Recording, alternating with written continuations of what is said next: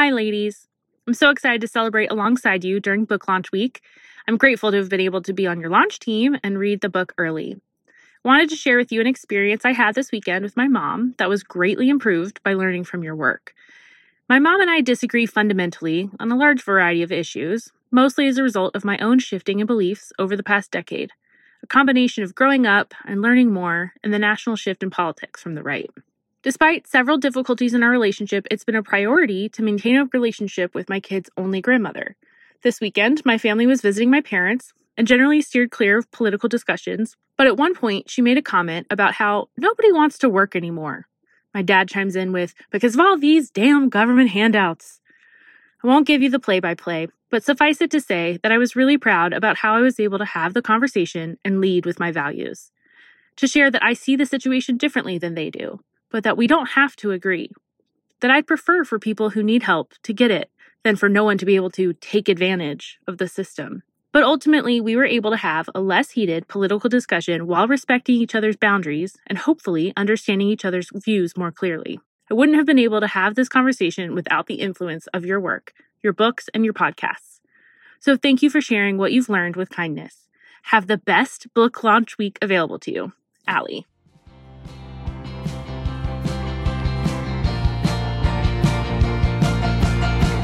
This is Sarah Stewart Holland. And this is Beth Silvers. Thank you for joining us for Pantsuit Politics.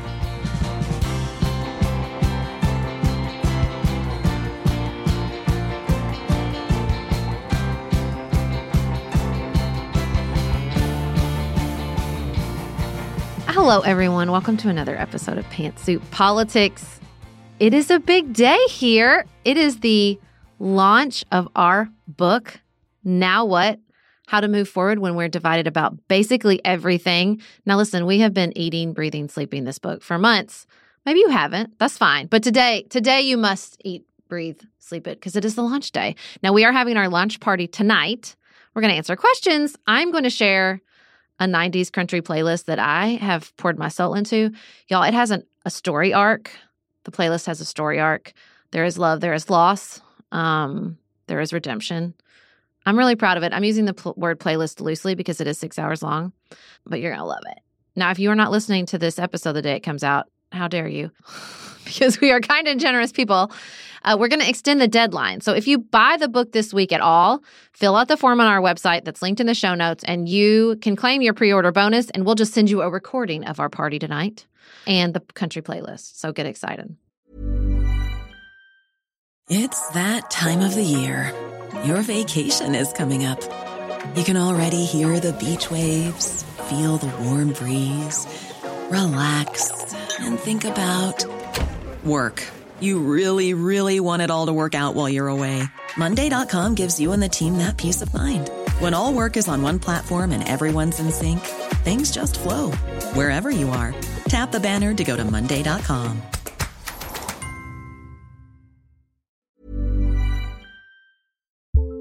We are special breakfast people here at Pantsuit Politics, but not just when Beth and I are on the road. The truth is, I want something warm from the oven every Saturday morning and Sunday morning. It's just the truth. It makes it feel special, makes it feel exciting. I don't want to work at it. So the first time I ever saw Wildgrain, which is bake from frozen subscription box for sourdough breads, fresh pastas, and artisanal pastries, I was obsessed. You guys, I've been a member for over a year. It's amazing. It's so easy. Every item bakes from frozen in 25 minutes or less, no thawing required. You can fully customize your Wildgrain box. You can choose any combination of breads, pastas, pastries. You can even build a box of only breads, only pastas, or only pastries if you'd like. And for a limited time, you can get $30 off the first box, plus free croissants in every box when you go to wildgrain.com slash pantsuit to start your subscription. Sometimes I make one single croissant just for me because I want to feel special, and they're so good. You heard me. Free croissants in every box and $30 off your first box when you go to wildgrain.com slash pantsuit. That's wildgrain.com slash pantsuit, or you can use promo code pantsuit at checkout. Do you want a bra that's sexy or a bra that's comfortable? Thanks to ThirdLove, you can have both. ThirdLove was started to take all the frustration, ick, and ugh out of bra shopping. That's why they make solutions for every bra problem, aka problems. Their bras make it easy to bring back perkiness you haven't seen since high school, get smoothing you know where, and have straps that actually stay put. Designed at their headquarters in San Francisco and made from premium materials, they put every style through hours of wear testing on real women, including themselves, before it's given the stamp of boob approval. Comfort and support are guaranteed. Plus, whether you're a double A cup or an H cup, their virtual fitting room will help you find your perfect fit fast. And they've even invented half cups. No more feeling stuck between two cup sizes that don't fit right. It's time to get your bra plums solved. Visit thirdlove.com and get 15% off your order with code podcast15.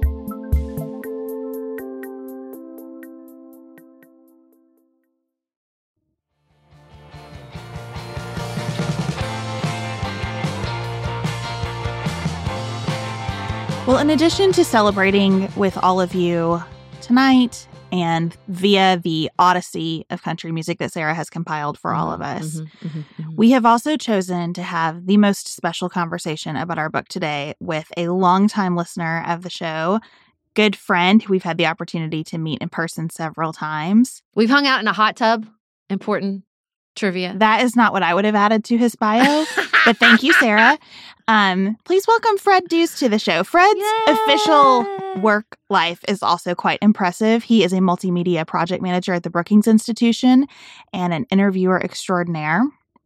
But he's here today as our friend and as someone who has read Now What as part of our launch team and the person that we thought could best help us talk through why this book might be interesting to you, what we were doing when we wrote it, and and now what for now what. So Fred, thank you so much for joining us. Thank you, Fred. Well, you're welcome, and thank you both so much for inviting me to talk with you about your amazing new book. Uh, Sarah, I'm glad you mentioned the hot tub incident.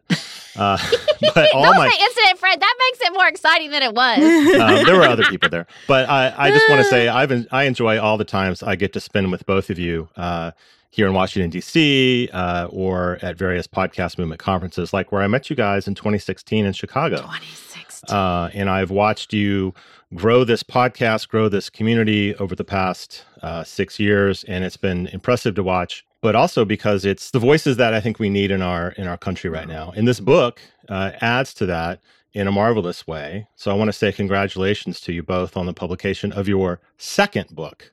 Thank you so much. Thank you. Thank you so much. Permit me, if I can, to ask you some questions about this book. Now, what? How to move forward when we're divided about basically everything. I want to know uh, what are your feelings uh, on publishing the book, especially compared to when you published your first book.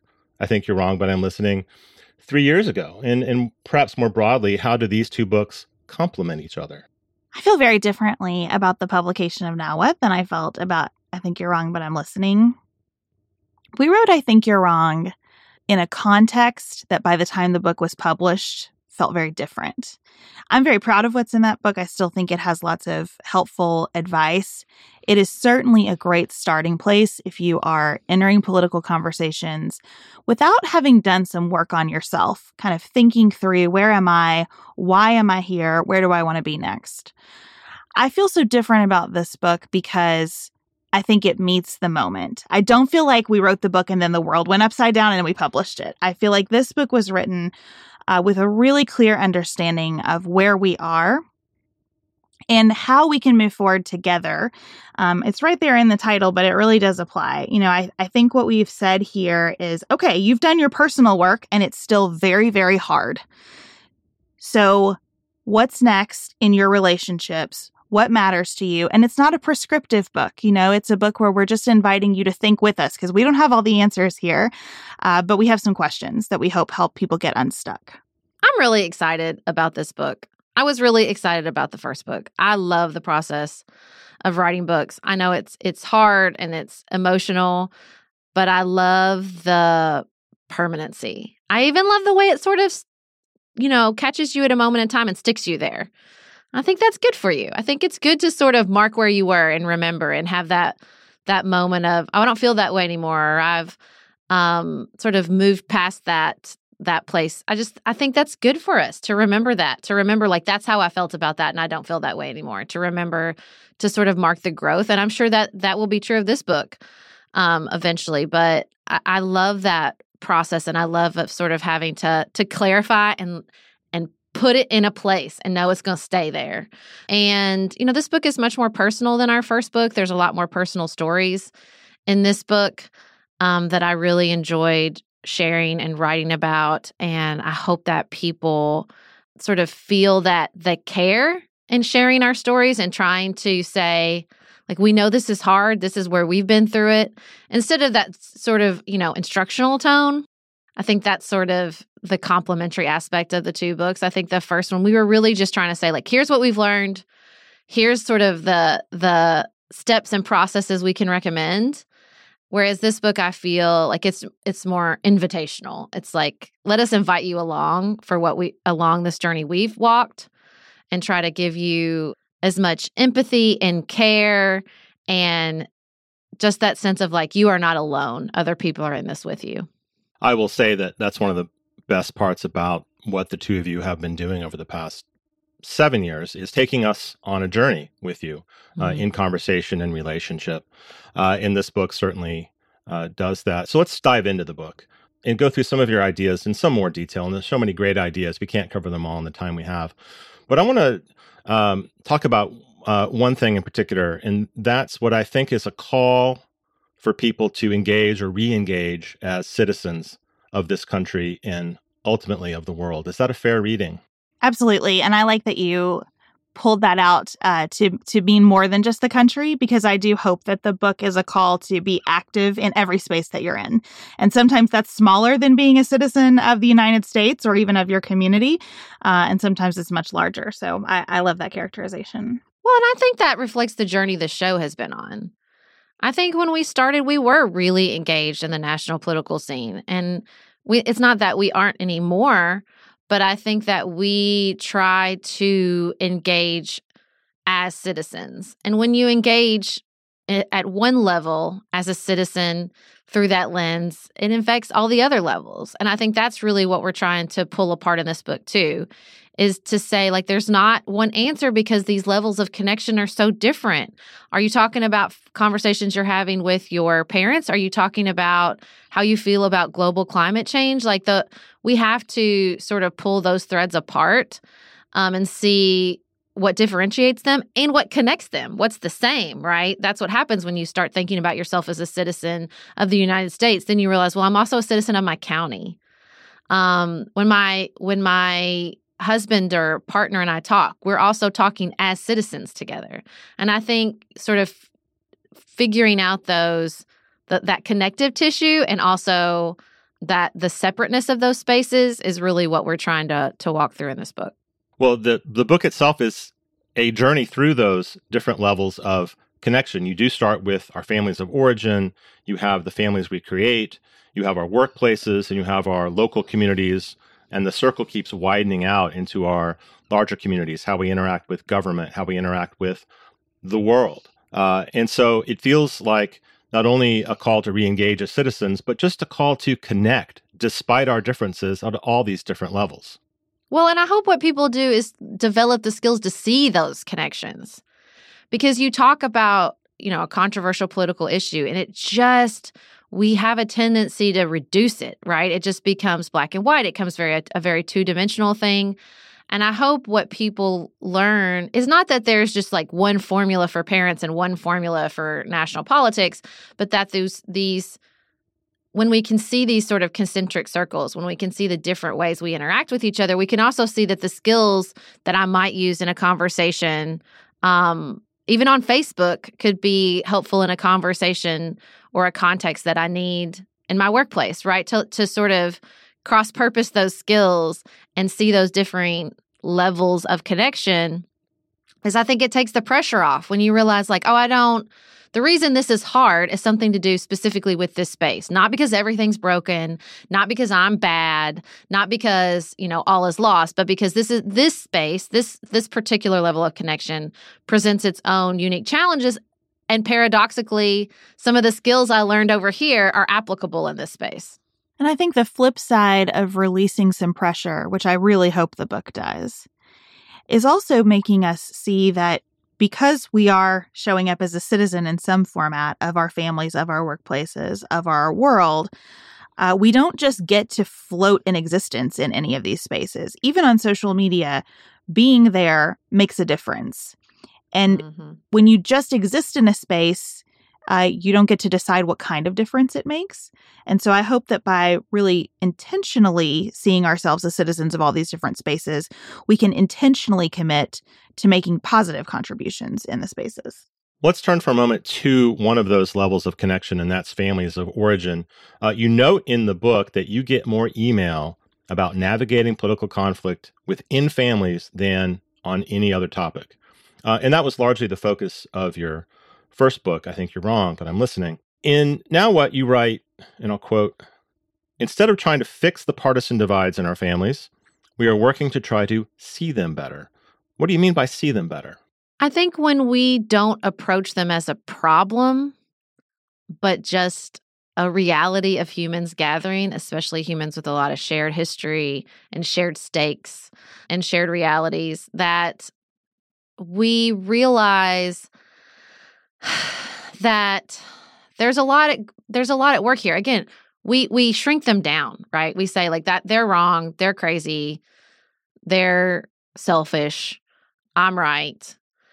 And what we're really trying to say is I mean that that's listen, that still might be true at the same at the end of this process. Maybe there is some selfishness there, but what's informing that, right? Like where where's that coming from?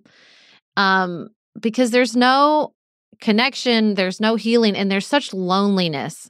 That's what we hear from people in all these messages. There's such loneliness when I just decide I can't connect with you on this anymore. Because I think we carry this, and I don't think it's always true, but I think we carry a narrative that, like, these are the people that we're supposed to be the closest to.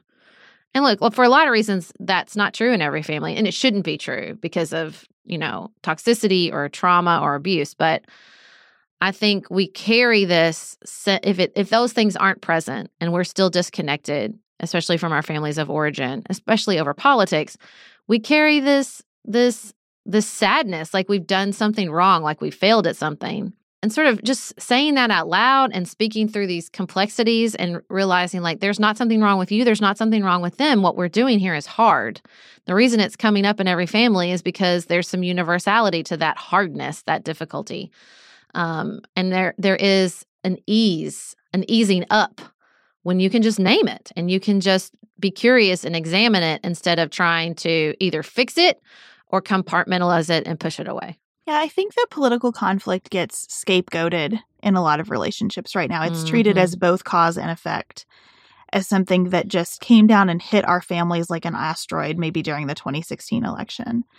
And that's clearly not the case. If you can't mm-hmm. talk with your dad, your uncle, your sister about an election, I'm certain there are other topics that create a lot of conflict between you as well. And so, where are those coming from? Why are they happening? What do they tell us about each other? I'll give you an example of this that I can't stop thinking about. You know that we're reading Colin Woodward's American Nations and using it to help us think about the midterm elections. And I keep thinking about the section where he's talking about Greater Appalachia and how many people in Greater Appalachia are likely to just list American as their only heritage. That so many people in this region do not know their family's origin stories, their family's histories, where they came from, what culture really sits behind them before they lived in this country. Well, when you start to think about that, of course, critical race theory or Black Lives Matter or multiculturalism in general, diversity, equity, inclusion initiatives are hitting a nerve here. And and situating it in that kind of context within your family. Okay, this this has struck me as something that my beloved relative is obsessed with and I don't understand why. What do we know about ourselves that we can start stripping away to better understand why we're having this fight instead of just doing the fight over and over again? Well, let's stick on that uh, personal note for a minute. Uh, Sarah, you talked about how this book is more personal than your first one. Uh, throughout the book, there's lots of vignettes from both of you um, sharing very personal stories. Sarah, you talked about being an eighth generation Kentuckian. So I wondered if you could talk more about why you chose to to put those very personal anecdotes uh, throughout the book. When we started writing this book, we intended to tell a lot of stories because I do think a lot of this political conflict lives in the stories. And we began writing other people's stories. We interviewed some listeners. We kind of crowdsourced a lot of uh, the the problems, the things that people were navigating, because we really wanted this book to be immediately and practically useful to readers. But then as we were writing, uh, we just realized something about this feels wrong because you can't tell other people's stories as effectively as you can tell your own. And part of the problem in politics is that many of us are always trying to speak for other people.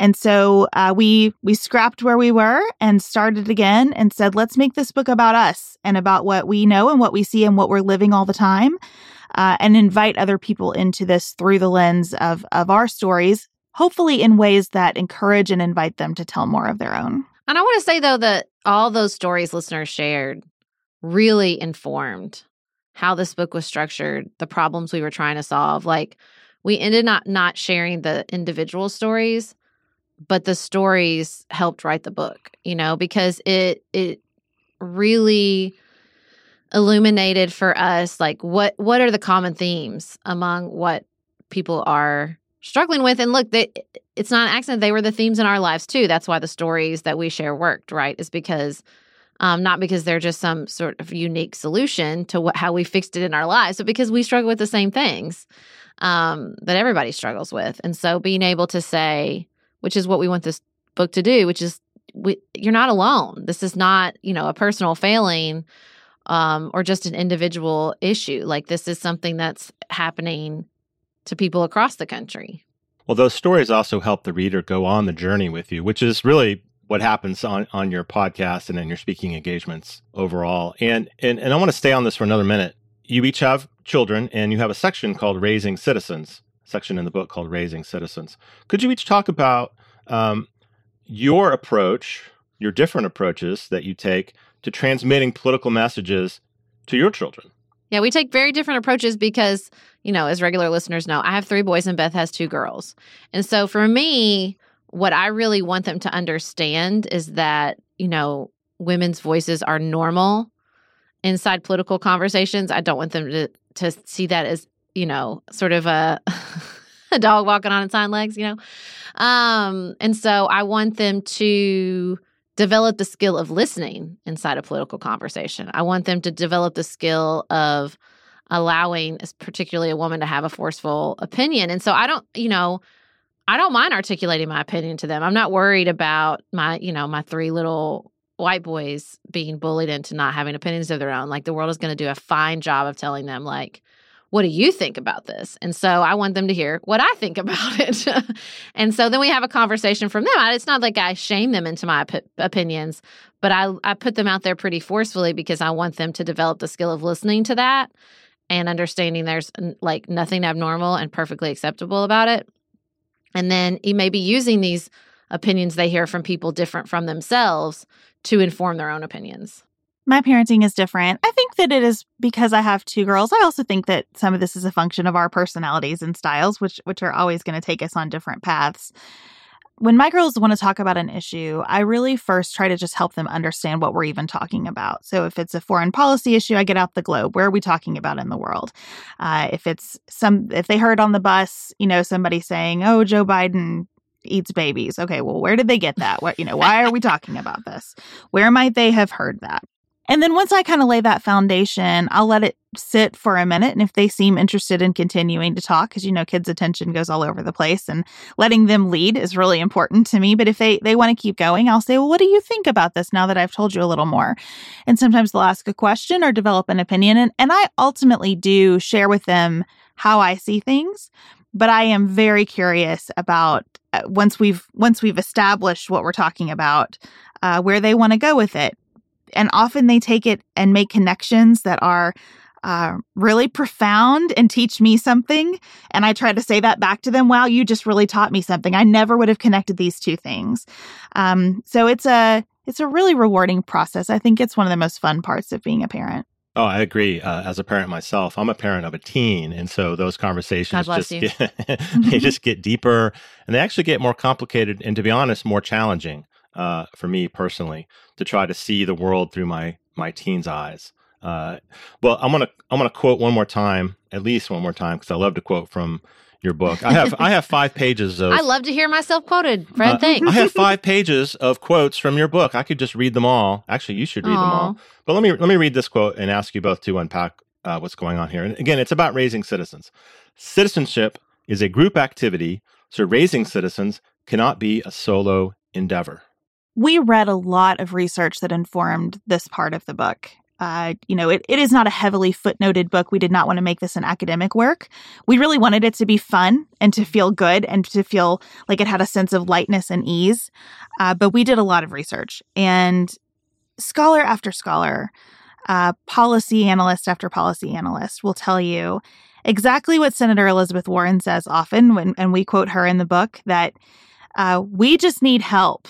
we we need help um, shepherding people through the world at all ages, and especially when we have children. Children need adults in their lives who are not their parents, loving adults who they trust. They need people to admire. They need to see lots of different ways of being in the world, lots of different ways to create a family, to create a rewarding life. And I think all of us need someone to release that pressure and to say, yes, ask the people down the street to watch your kids. Say, I cannot possibly cook dinner tonight. Can you help me? Invite a friend to have a conversation with a child about something that you're struggling to talk with them about.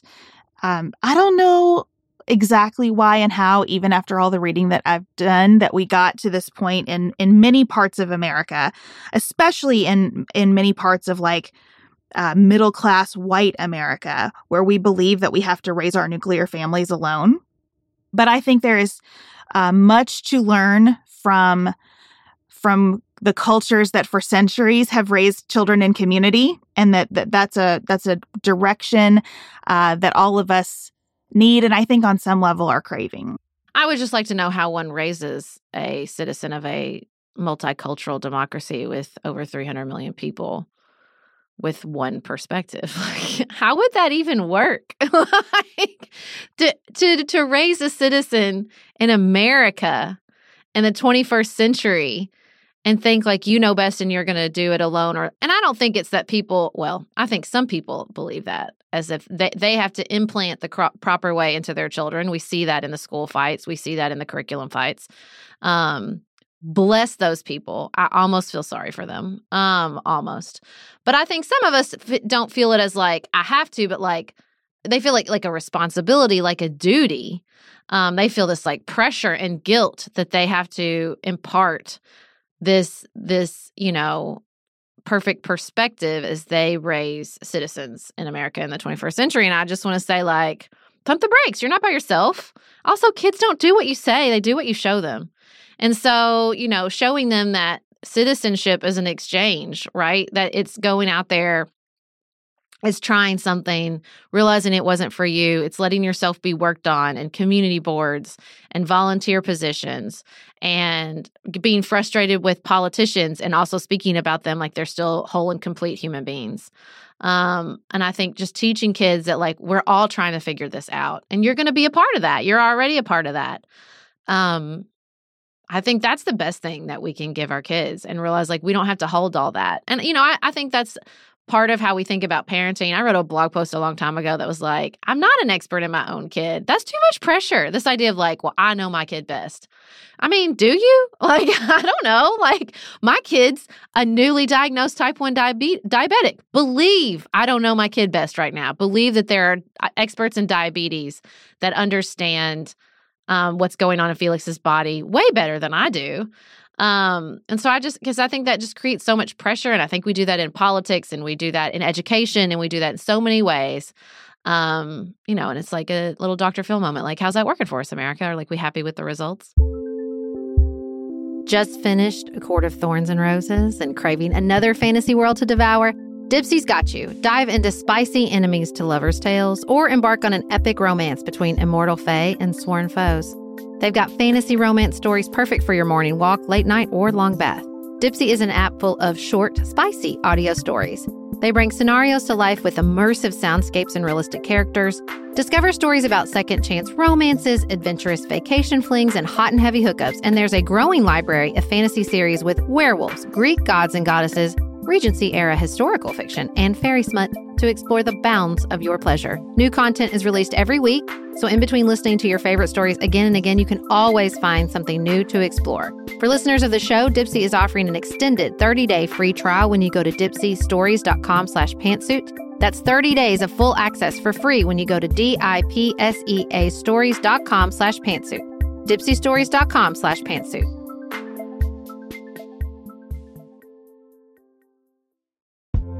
If you're looking for a very quick salon quality, but not salon priced manicure, Olive and June has you covered. We've talked about Olive and June's Mani system before. It has everything that you need for a professional manicure in one box, salon grade tools, your choice of six polishes. Those polishes are going to last you for seven days or more.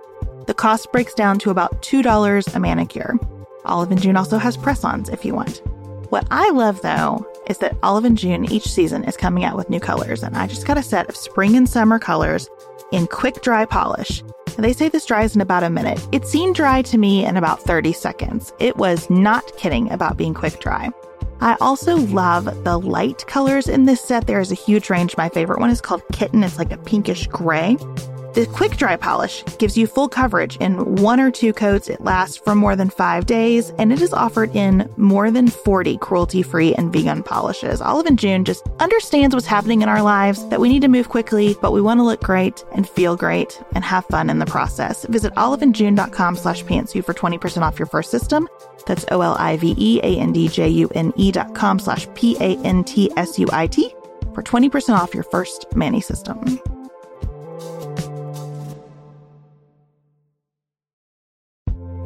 This show is sponsored by BetterHelp. Can I get something off my chest? Every day I feel a little pang of sadness because I think about Griffin going away to college. Y'all, he's a freshman in high school. This is not healthy or normal. This is why I have it on my list of things to talk to my therapist about. We all carry around these things, big and small. When we keep them bottled up, it can start to affect us. Therapy is a safe space to get these things off your chest and to figure out how to work through whatever's weighing you down. If you're thinking about starting therapy, give BetterHelp a try. It's entirely online, designed to be convenient, flexible, and suited to your schedule. Just fill out a brief questionnaire to get matched with a licensed therapist and switch therapist anytime for no additional charge. You gotta get it off your chest. And you can get it off your chest with BetterHelp. Visit betterhelp.com slash pantsuit today to get 10% off your first month. That's betterhelp, H-E-L-P dot com slash pantsuit.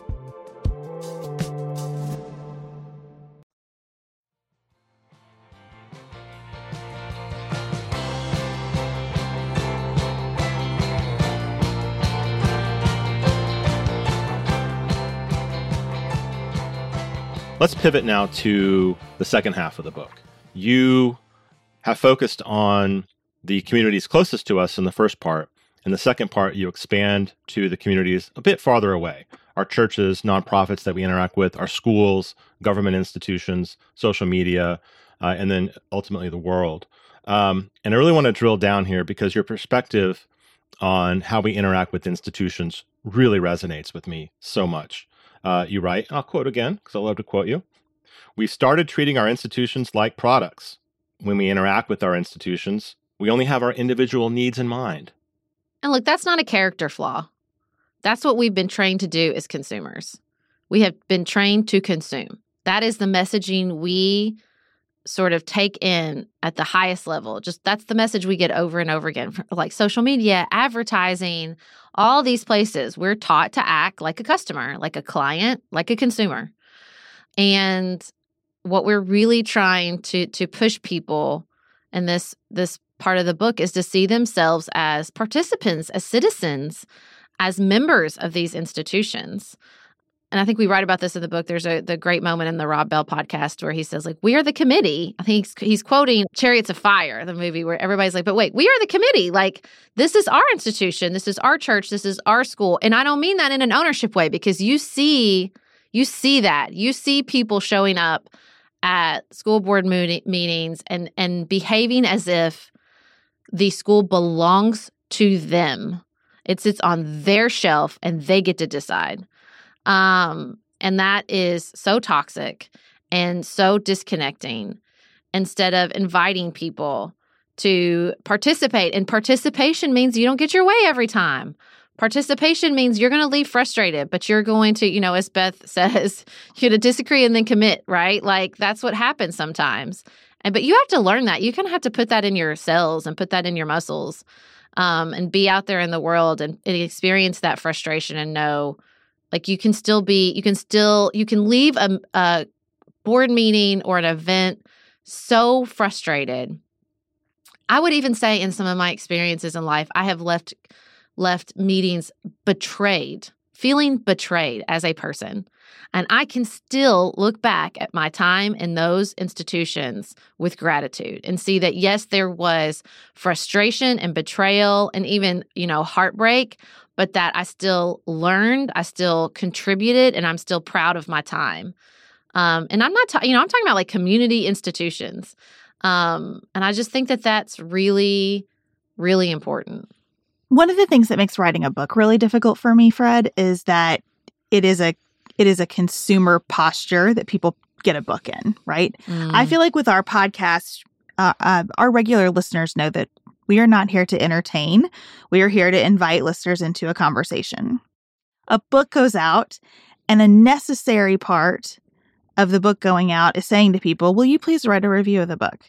Mm. And just that question, just that need changes the posture, right? And it mm-hmm. becomes, what did I think about the book? Did it entertain me? Did it make did it make me think the way I want to? Did I like the writing style? Did, how do I feel about it? Um, which is fine and normal. And again, there's nothing wrong with it. And, and we do need people to do it, right? It's it is an important component of trying to share the book with more people. And at the same time, that posture just fundamentally alters the experience. Mm-hmm. And I think that we are more accustomed to that posture. That's the posture we practice than one that says, What else is going on here? I have really been changed by the Nice White Parents podcast. It really helped me in concrete, tangible ways figure out how to practice what I knew to be true. To look at the school and say, actually, this isn't best for my individual kid, but I can see how it is best for the whole class. Mm-hmm whenever I go substitute teach, you know, I think my daughters don't need a 15 minute bathroom break, but lots of their peers do. And getting those peers collectively through this process requires this time and this attention and these procedures.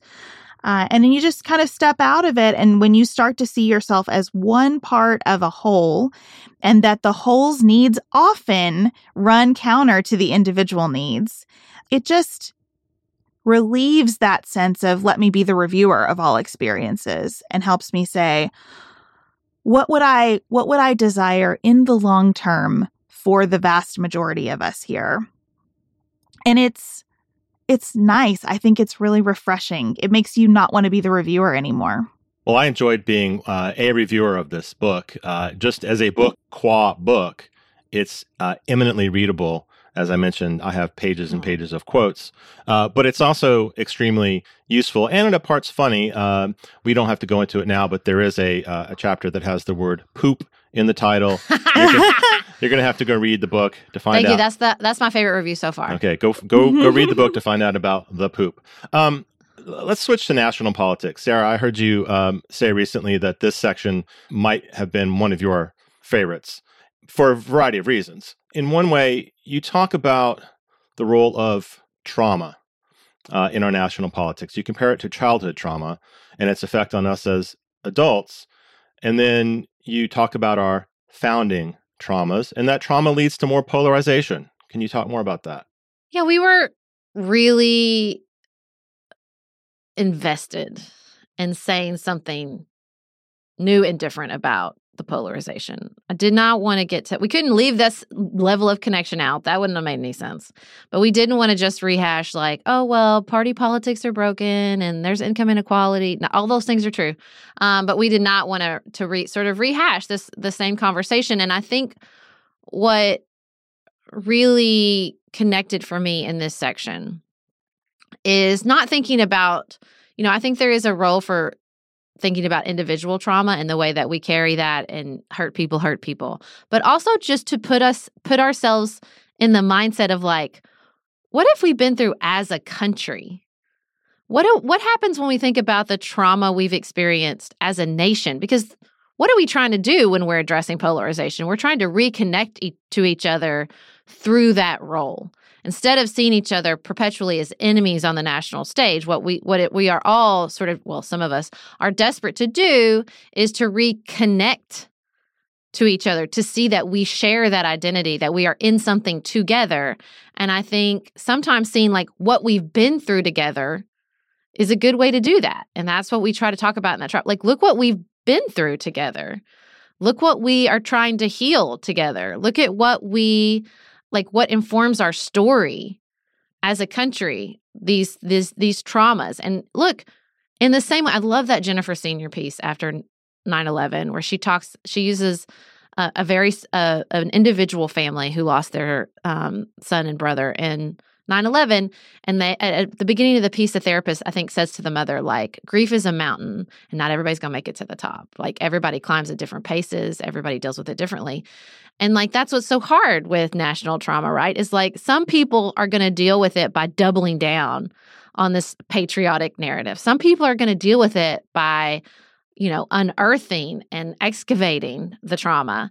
Um and just but i what i hope that chapter does is just at least put that that frame on it so that we can see through that lens and see that it's not just our successes it's not just our politics it's not just our controversies that inform us as citizens and connect us as citizens but it's also this history that we've experienced um, together as citizens, as Americans.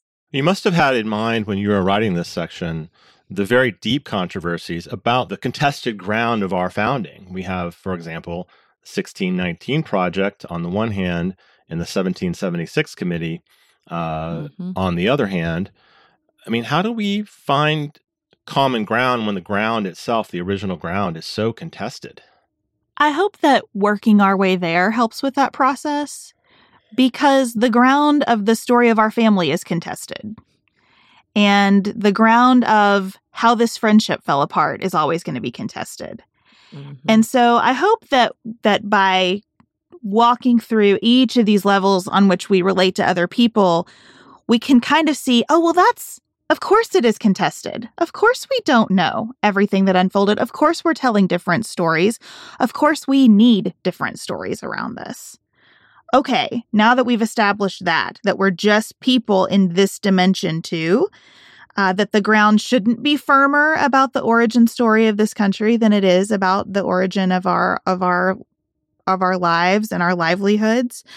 How can we sift through that together? How can we sift through what we know? It's harder uh, with these bigger shared stories because you have more voices and perspectives. You also have more agendas um, around setting what the story should be but just allowing it to be a set of stories and a set of people's histories and and not just like cold hard facts about history but meeting those emotional needs for story that we have in every other space i hope that that softens things enough for us to uh, hear each other work together see the value in uh, pushing on each other's version of events a little bit because I think we've decided if you don't deal with trauma the way I want you to, you didn't experience it. You can definitely see that in the national narrative. And I think with, you know, we talk about the 1619 project and the 1776 project. And it's like what I what I hope people take away is like they're just they're trying to climb the mountain, they're just doing it in their way. And you don't like it, but that doesn't erase the fact that they're trying to work through something just because they're not working through it the way you want. Um, and to see that as as motive like they're doing something for a reason they're trying um, to make sense of the world and the trauma and the intense experiences that we've had as a country in the same way you are they're just they're just doing it a different way they're using the tools available to them and sometimes the only tools are erasure and, fear and scarcity um, and control and i think what's so hard is that we we have to coexist with those coping mechanisms. We have to show up for each other and understand that there there there are still some there there has to be right? If we're going to continue on together as a country there has to be a path forward um, in the face of those very very very different strategies. I want to leave listeners with one more quote from this section before we turn to one of the final sections of the book and that is we are attempting to grow the world's first multicultural democracy and our moments of growth are sown with hard work, not hatred. So just imagine that uh, being said by Beth and Sarah. Uh, global politics. Uh, we expand the circle all the way out to global politics. And so you talk about re engaging uh, or just engaging as American citizens and connecting with each other, but you also talk about our connectedness globally. But then you say that our thinking is stuck in the boundaries of modern maps, even as the maps have changed. So, how have the maps changed? It's so easy to think this this nation state setup we have has always been that way. But man, take out a globe. Because if you bought it at a Salvation Army, it's incorrect. you know, like that those lines have changed. We have new countries. And maybe the, the lines themselves haven't changed everywhere in the world, but they're certainly contested lines. I mean, look, we, we wrote the obviously wrote the book before the invasion of Ukraine. And so we have this real live example of things that we believe to be permanent are not always permanent, particularly on the global stage. And I think, you know, I think some of that is informed, you know, as our eh, from our perspective as Americans, where the lines have been pretty set for a while. I would argue for too long, and I would like to to up in some of those lines. I would like to draw some new geographical lines in America, but think that definitely informs it. And I think once you sort of loosen your grip on that and understand that this is again, global politics, just like all politics, are rule decisions and rules about how we live together. Um, and sometimes those rules are in conflict. Sometimes they're being contested um, violently and otherwise. And you know, the maps change literally and the the landscape changes metaphorically all the time. The technology that's available to us, how we communicate with each other, what type of work we need to do to sustain ourselves. I wonder sometimes, you know, will this book need an addendum where we talk about what we owe to our fellow humans who are living in a colony on Mars or if we mm-hmm. were to discover humans somewhere else, what what would what would we owe to each other then? What would our duties be? What kind of citizenship would we think about if we didn't share this planet anymore? I think there would be one because the only thing I know for sure in a world where there's so little certainty is that I do think something connects all of us. Um, and so when something connects all of us, there are going to be places where we drive each other crazy, where we find um, inexplicable acts of generosity. And uh, how do we how do we navigate all of that? Will always pose a really difficult set of questions. Uh, but I I felt it really important, especially as we talk about the globe, to to really think forward because we can see right now how fluid, as Sarah said, the boundary lines we draw for ourselves are. I think the the way we share resources is going to have to become more fluid. The way that we move about in the world is going to have to become more fluid. And so knowing that um, exploring what we are to each other and what we owe to each other is one of the most important questions we can be asking ourselves. So, stepping out uh, from the book for just a moment, are you both optimistic about the future, about our ability as Americans and as global citizens to to live in relative harmony and to solve the big problems? Fred, I have three kids. Of course, I'm optimistic. I know other people don't experience history the way I do, but when I go to a part in history and I thought, think, man, that looks like this, where we are now is a piece of cake, right? Like we think the press is bad now take a trip through the late 1800s. Um, and that always kind of leaves me in a place of optimism. Like, I'm sure they felt like it was the end of the world, and it wasn't. It wasn't the end of the world. Um, they worked through it, they figured it out. Um, I think there's just a, a sense to feel like our challenges are completely unique and insurmountable. And I think I've noticed in the last just month or two that there's been a real shift um, particularly around conversations about climate change, but in a lot of places in political spaces where people are saying it cannot, we cannot inhabit a place of hopelessness and anxiety and this sort of dumpster fire mentality it gets it's very dangerous it's a dangerous way to think about politics in the world um and so i, I hope that that's you know easing up a bit and that we can you know inhabit some optimism and see what's coming in the future as an area of possibility, not because we're going to fix everything. Fixing is a verb we should not use when humans are involved. Um, but improvement and and continuing sort of advancement and and hopefully enlightenment and um, you know, I love humans. My listen, my money is always on humans. I can't help myself. I think optimism is necessary. I don't know what our fuel is if not optimism. Mm-hmm. When I try to really think through that, okay, what is the fuel if not optimism? I always get an answer that feels like an awful lot of subtraction. Uh, and that subtraction at some point ends in zero. And, and that's just not where I want to be. When I am sitting with people in person talking about even the hardest issues, there is always a moment when people kind of lean back and say, okay, I'm going to think about this a little bit differently. There is always an opening. And it just feels to me like the the work is taking those openings and celebrating those openings and continuing to walk through them so that they can over time get a little bit bigger and a little bit bigger.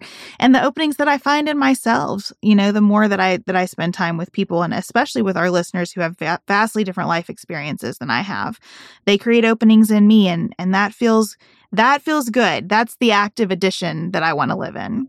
Well i feel like this book is itself an opening uh, that we ought to celebrate. Uh, and I hope listeners and I hope the whole pantsuit politics community uh, feels the same way. Now, what how to move forward when we're divided about basically everything. Um, Sarah and Beth, it's been an honor to Oh, have this you, Fred. opportunity to uh, to interview you on your own show. Uh, so thank you for that. Thank you for Thank taking the wheel here, Fred. We really appreciate it. Sarah and I have talked many times about our desire to age as gracefully as possible, and skincare is a huge piece of that. I spend a lot of time and money thinking about my skin, and I have added Ritual to my routine, which just gives me a lot of comfort. Ritual is here for us. They have created a wrinkle support skin supplement and conducted clinical studies, so we know it's working. They're taking the guesswork out of skincare. Ritual Hyacera is one of several Ritual products that I love. I take the daily multivitamin, I take a probiotic, and Hyacera is that once daily skincare supplement that is clinically proven to reduce wrinkles and fine lines and increase skin smoothness in 90 days. I recently met a friend for the first time in person as opposed to online.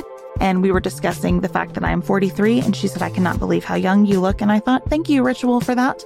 Start Hyacera to help minimize wrinkles without compromising on clean science. Hyacera from Ritual is a clinically proven skin supplement you can actually trust. Get 25% off your first month for a limited time at ritual.com slash pantsuit. Start Ritual or add Hyacera to your subscription today. That's ritual.com slash pantsuit for 25% off.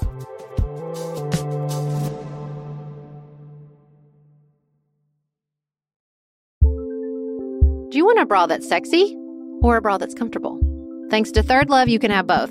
ThirdLove was started to take all the frustration, ick, and ugh out of bra shopping. That's why they make solutions for every bra problem, aka problems. Their bras make it easy to bring back perkiness you haven't seen since high school, get smoothing you know where, and have straps that actually stay put. Designed at their headquarters in San Francisco and made from premium materials, they put every style through hours of wear testing on real women, including themselves, before it's given the stamp of boob approval. Comfort and support are guaranteed. Plus, whether you're a double A cup or an H cup, their virtual fitting room will help you find your perfect fit fast. And they've even invented half cups. No more feeling stuck between two cup sizes that don't fit right. It's time to get your problems solved. Visit thirdlove.com and get 15% off your order with code podcast15.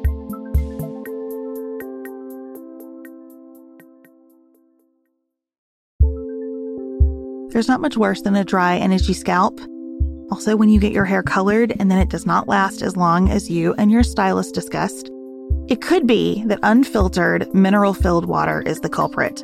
Hard water is a leading cause of damaged hair and dry, irritated skin, and about 85% of the United States uses hard water, filled with dissolved minerals and added chlorine. That's where Canopy's new filtered shower head comes in. Canopy, known for their beauty hacks and reimagined humidifier, has revolutionized the filtered shower head. Dermatologists recommended this unique three stage filtration system greatly reduces contaminants and odors in your shower water, leaving you with healthy hair and glowing skin. Best of all, the Canopy filtered shower head is hassle free. Installation is a breeze, and its unique quick release filter replacement feature allows for seamless filter replacement unlike any others on the market. Go to getcanopy.co to save $25 on your Canopy filtered showerhead purchase today with Canopy's hassle free filter subscription, even better, our listeners can use code PANTSUIT at checkout to save an additional 10% off your Canopy purchase. Hurry, your hair and skin will thank you.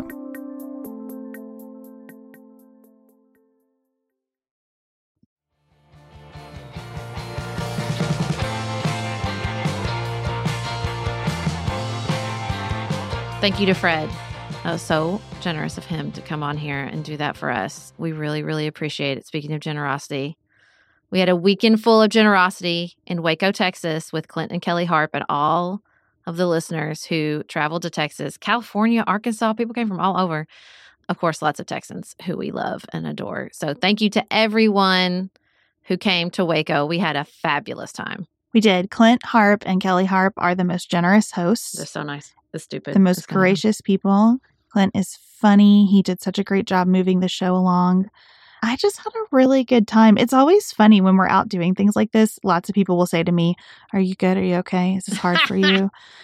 And I mean, it makes me tired because I am very introverted. It's a lot of peopling for me, but it's so wonderful. I mean, it's just to be able to feel people's energy and hug people and put faces and names together.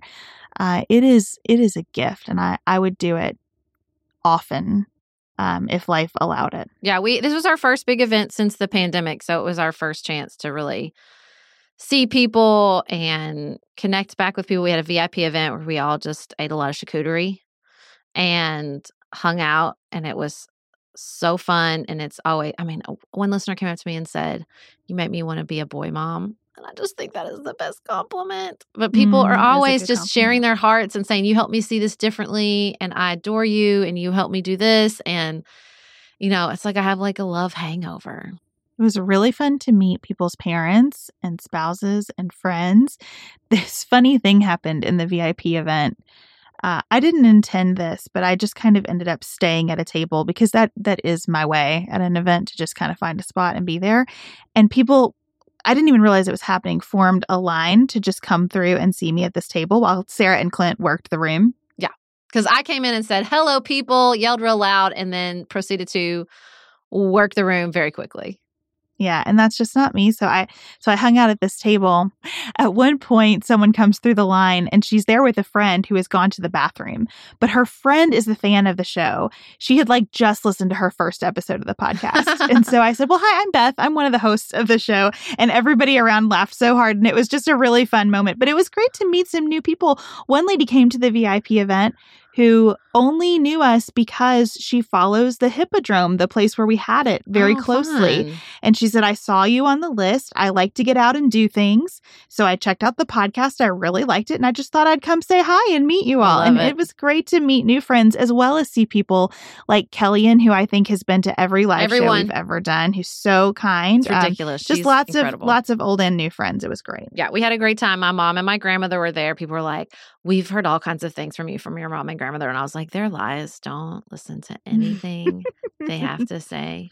Um, no, we had a blast.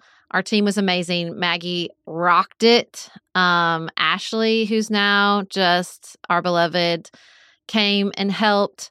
Um, Olivia, y'all, she took a thousand pictures. That night we were sitting there because that night I watched my first episode of Fixer Upper ever, Clint's episode. I'd never seen an episode, and we were in the actual Harp house they do on the episode. It's such a surreal experience to watch an episode of HGTV in the home the episode is taking place in. FYI, but she, as we were watching, Olivia was like, "You guys, I took a thousand pictures." we're like, Olivia, how? How you do it? So we can't wait to start sharing those. She's incredible. She took pictures at our Los Angeles show, at our first tour, and we used them so much. We are like, "Would you like to come to Waco?" And Elise did a wonderful job getting us set up for this event. I really missed Elise's um, energy at this event because Elise is really good at saying, we have to get these seven things done in the next hour, and we're going to do them now.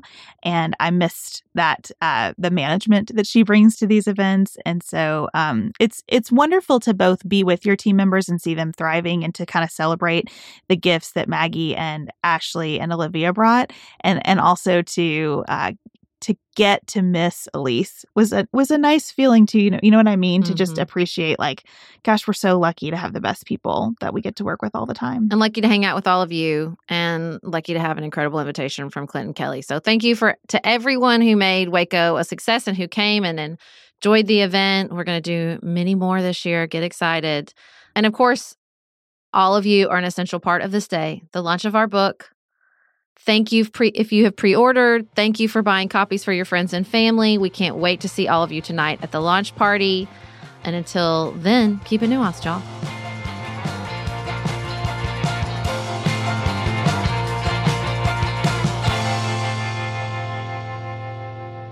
Pantsuit Politics is produced by Studio D Podcast Production. Elise Knapp is our managing director. Maggie Penton is our community engagement manager. Dante Lima is the composer and performer of our theme music. Our show is listener supported. Special thanks to our executive producers. Martha Brunitsky, Allie Edwards, Janice Elliott, Sarah Greenup, Julie Haller, Helen Handley, Tiffany Hassler, Emily Holiday, Katie Johnson, Katina Zuganellis Kasling, Barry Kaufman, Molly Kors, The Creeps, Lori Ladow, Lily McClure, Emily Neasley, The Peasants, Tawny Peterson, Tracy Putoff, Sarah Ralph, Jeremy Sequoia, Katie Steigers, Karen True, Annika Uvaline, Nick and Elisa Valelli, Catherine Vollmer, Amy Whited, Jeff Davis, Melinda Johnston, Ashley Thompson, Michelle Wood, Joshua Allen, Morgan McHugh, Nicole Berkless, Paula Bremer, and Tim Miller. Uh, we hope everybody had the best. No, you say that. Let me say that again. We hope ever. we will be book. back in your ears on Friday. And until then, keep a nuanced jaw. Oh, wait, no, let me say the book on time.